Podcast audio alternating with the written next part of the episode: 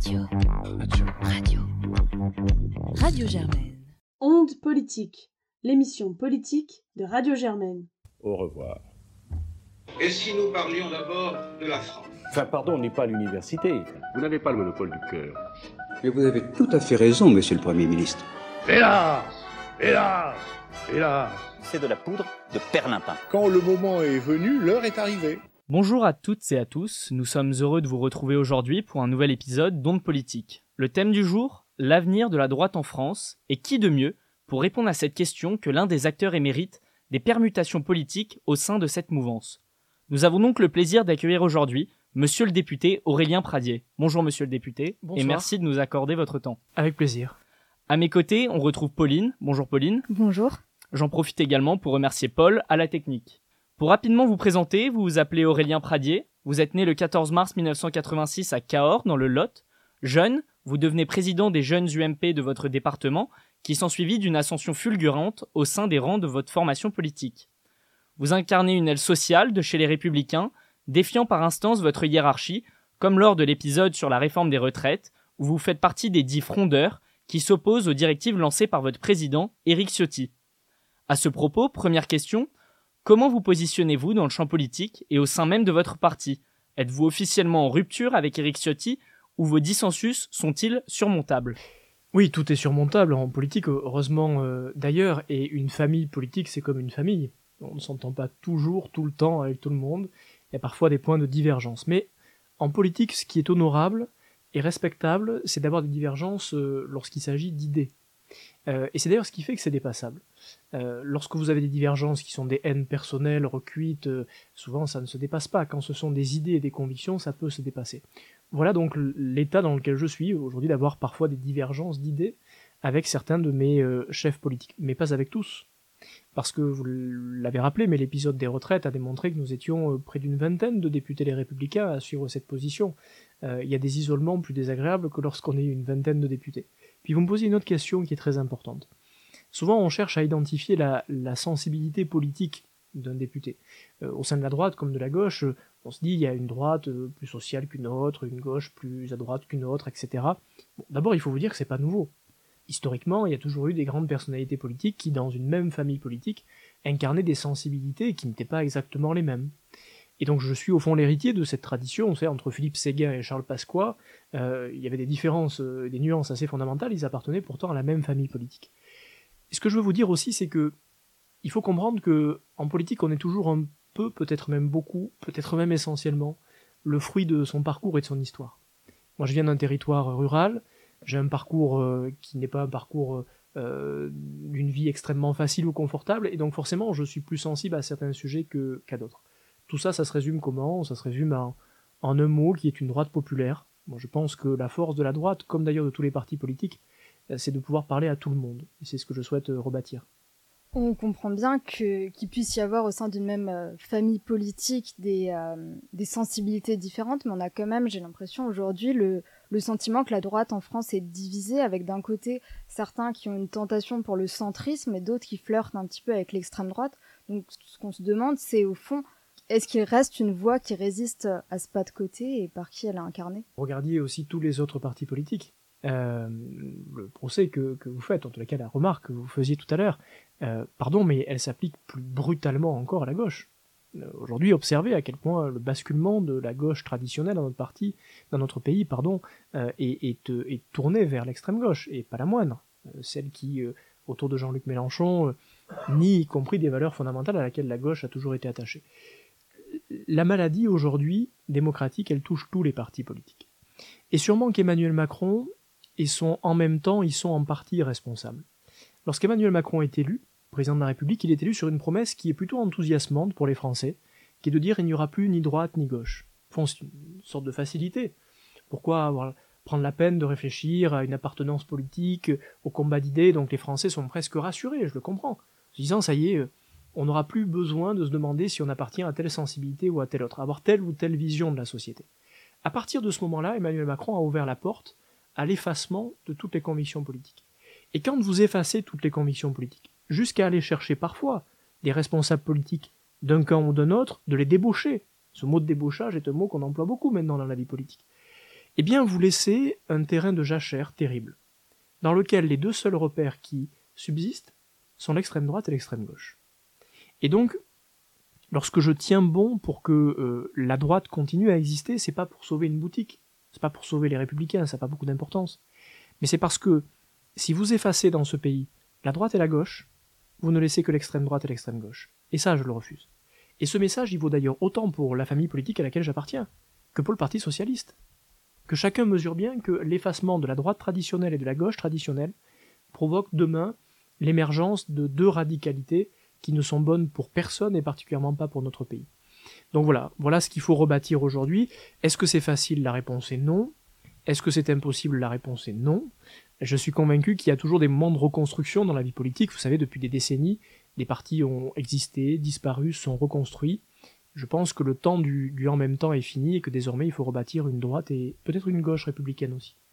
Alors, en rebâtissant euh, donc une droite, on, observe l'adoption d'une ligne davantage marquée par les questions régaliennes, euh, que ce soit sur la sécurité ou l'immigration, voire identitaire parfois, euh, tout en, délaissant ces thématiques sociales qui vous sont chères.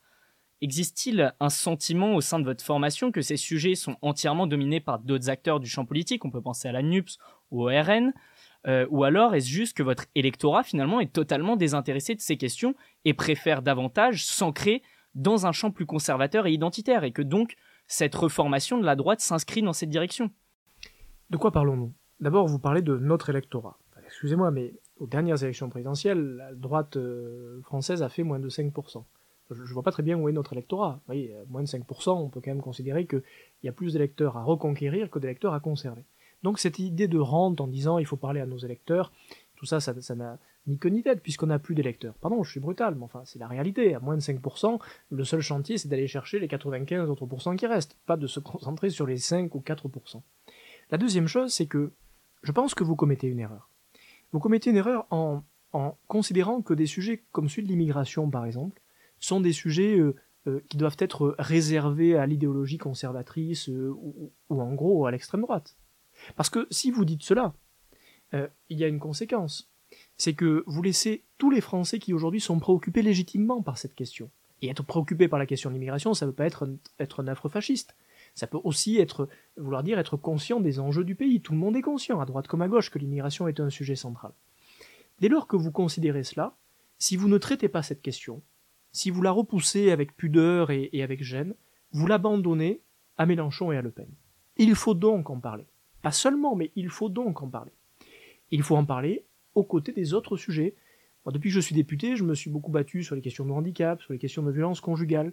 Je l'ai fait parce que j'y avais un, intérêt euh, lié à mon parcours, ce sont des histoires qui me parlent pour des raisons parfois personnelles.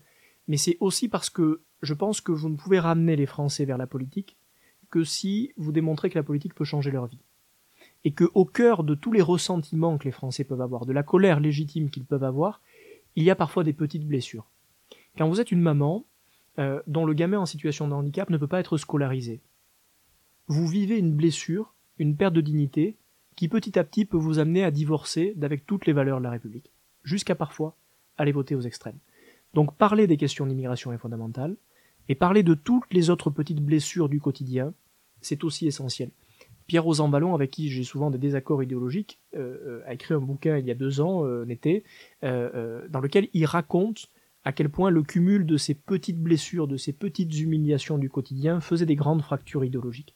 Mais moi je crois que la politique gagnerait à revenir au niveau des Français, au niveau de leur quotidien. Parce que quand vous réglez les problèmes du quotidien, vous souvent vous réglez et vous corrigez des grands enjeux idéologiques. Mais est-ce que vous avez euh, l'impression que votre parti politique arrive à faire cela? Parce que justement, on a l'impression que sur les derniers sujets dont il s'empare, il parle absolument pas aux Français. Peux vous donner l'exemple du projet porté au Sénat sur l'interdiction de l'écriture inclusive. En quoi ça concerne les Français? En quoi ça fait sens pour eux? En quoi c'est une préoccupation majeure dans le contexte actuel? À vous ne m'entendrez pas dire que l'écriture inclusive est un sujet euh, secondaire. Euh, je pense que c'est un sujet qui se règle très vite d'ailleurs en expliquant que c'est d'une laideur absolue de mettre des tirets partout dans une phrase. Euh, et que par ailleurs, pardon, mais avant nous, avant vous et avant moi, il y a eu des grandes féministes dans ce pays. Elle s'appelait Simone de Beauvoir, elle s'appelait Simone Veil. Vous les avez beaucoup entendues se battre pour des tirets dans une phrase? Non. sont battues pour l'IVG, par exemple, pour l'émancipation des femmes. Elles se sont battues pour des grands combats. Et je pense que euh, il faut aujourd'hui sortir des gadgets. L'écriture inclusive, c'est autant un gadget pour ceux qui la prônent que pour ceux qui la combattent peut-être aussi. Mais enfin, on fabrique les combats qu'on veut. Vous savez, les féministes en herbe aujourd'hui qui se préoccupent pas du port du voile, euh, pardon, mais les grandes féministes dont je vous ai parlé tout à l'heure, euh, d'autres se sont battues pendant des décennies pour que les femmes puissent porter des bikinis sur la plage. Et aujourd'hui, on devrait accepter que certaines soient cachées euh, pour des raisons religieuses. Ça, c'est un vrai combat. Et si on traitait de ce combat-là, on n'aurait pas besoin de traiter les autres. Donc, est-ce que l'écriture inclusive est un sujet absolument gigantesque de révolution? Peut-être pas. Mais dans ces cas-là, il ne faut pas qu'il y ait des idiots utiles qui l'agitent en permanence. Moi, je préférais demain qu'on parle de la question de l'avortement, de l'accès à l'IVG, que l'on parle de l'égalité salariale entre les femmes et les hommes. Vous voyez, là, je pense que ça mériterait de passer du temps à l'Assemblée comme au Sénat, beaucoup plus que sur la question des tirés. Mais est-ce que c'est pas être un idiot utile aussi euh, de la brandir euh, comme une panique morale? Non, parce que on peut aussi considérer que c'est pas un sujet si mince que ça. Euh, mais vous savez, on est toujours l'idiot utile de quelqu'un. Dans, dans, dans, dans, dans, un, bal de couillons, il faut être deux. On dit souvent ça dans l'autre. Au moins deux, parfois plus. Bon, ben voilà. Et donc, les, les, féministes en herbe se sont trouvés des révolutionnaires conservateurs en herbe pour leur répondre. Euh, mais c'est vrai, je pense que euh, quel que soit votre avis sur le sujet et, le mien, euh, on peut facilement se rejoindre tout de même en se disant qu'il y a des combats euh, aujourd'hui pour l'égalité entre les femmes et les hommes qui sont bien plus grands. moi, lorsqu'à l'Assemblée nationale, on, a mené la bataille pour la généralisation du bracelet anti-rapprochement, pour la protection des femmes victimes de violences, de la lutte contre les féminicides, vous voyez, par exemple, on a eu ce débat, je me souviens quand j'ai écrit la loi, on se battait pour généraliser le bracelet anti-rapprochement, qui est un outil de protection vitale des femmes en danger. Et certains de mes collègues me disaient, mais il faut pas parler de féminicide parce que c'est un mot, euh, euh, il faudrait parler d'hominicide aussi. Enfin bref, on, il faut pas féminiser le mot. tout ça était dérisoire. On a mis le mot féminicide dans la loi et ce qui comptait, c'était pas le mot. Ce qui comptait, c'était les actes. Donc voilà, ne nous trompons pas de combat. Et puis, euh, je pense qu'il c'est essentiel sur ce sujet comme sur d'autres de pas céder, d'un côté comme de l'autre, hein, à une forme de divertissement permanent. C'est tellement plus facile de passer des heures à parler des tirés dans une phrase. Voilà. Et sur bien d'autres sujets d'ailleurs, vous les prenez tous on a tendance, comme euh, euh, l'idiot qui regarde le, singe qui regarde le doigt du sage, voyez, à ne pas regarder l'horizon. on, se divertit.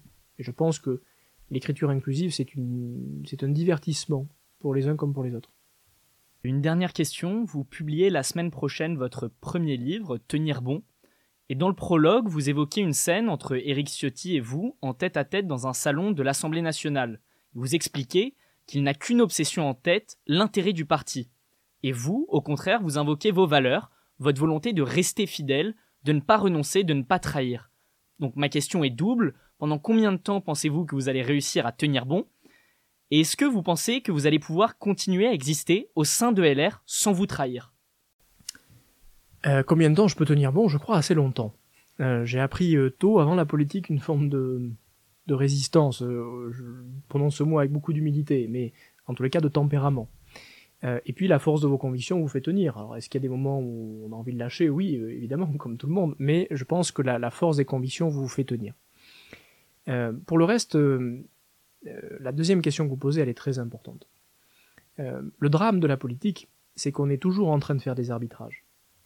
Que parfois, il faut reculer un peu sur ses convictions pour mieux les défendre après que par exemple, moi-même, lorsque la décision est prise de m'éjecter de mon poste de vice-président des Républicains, euh, ma première réaction pendant 48 heures, c'est de dire je vais me barrer. Parce que ça suffit. Voilà. Euh, j'ai pas envie d'être humilié plus longtemps. Et en même temps, euh, je savais qu'il fallait que je reste dans la machine. Que ce serait plus dur, plus pénible, plus long sûrement. Mais que c'était là aussi où la caisse de résonance était la plus forte. Et que donc mes idées pouvaient avancer davantage. En politique, on fait toujours le choix entre des situations inconfortables. Sinon, on fait pas de politique. Sinon, on, est philosophe. C'est très bien. Euh, j'ai beaucoup de respect pour eux. Mais le cœur de la politique, c'est de ne pas se trahir. Et euh, je vous propose une chose, le jour où vous verrez que peut-être je me trahis, euh, vous me le ferez remarquer. J'espère que d'autres seront là aussi pour me rappeler à l'ordre.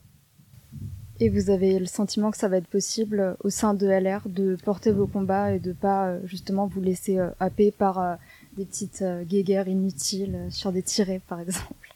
J'essaie de le faire, pas je, je n'y résiste pas toujours. Parfois, je fais comme vous, je cède à la tentation du divertissement. Mais, mais je pense que oui, il est possible de le faire. Et, et, puis, et puis, je vais vous dire une chose. vous comme moi, vous un peu plus que moi, nous avons du temps. En politique, le temps, ça compte. Je ne suis pas pressé, ni de réussir, ni d'arriver. L'essentiel, c'est d'arriver, le moment venu. Parfait. Notre entretien touche à sa fin. Merci Aurélien Pradier. Merci beaucoup. Merci Augustin et merci à Paul qui était à la technique. Je remercie également le Parlement étudiant sans qui cette interview euh, n'aurait pas pu avoir lieu. Euh, merci à nos auditrices et auditeurs de nous avoir écoutés. Prenez soin de vous et je vous dis à jeudi prochain sur Onde Politique. Je sais que vous êtes un jeune journaliste, mais enfin, je croyais quand même que cette information était parvenue jusqu'à vous. Si c'était du temps de ma fringante jeunesse, j'aurais supposé un sentiment contrarié. Mais qu'est-ce que vous avez fait? Franchement, rien Rien Rien du tout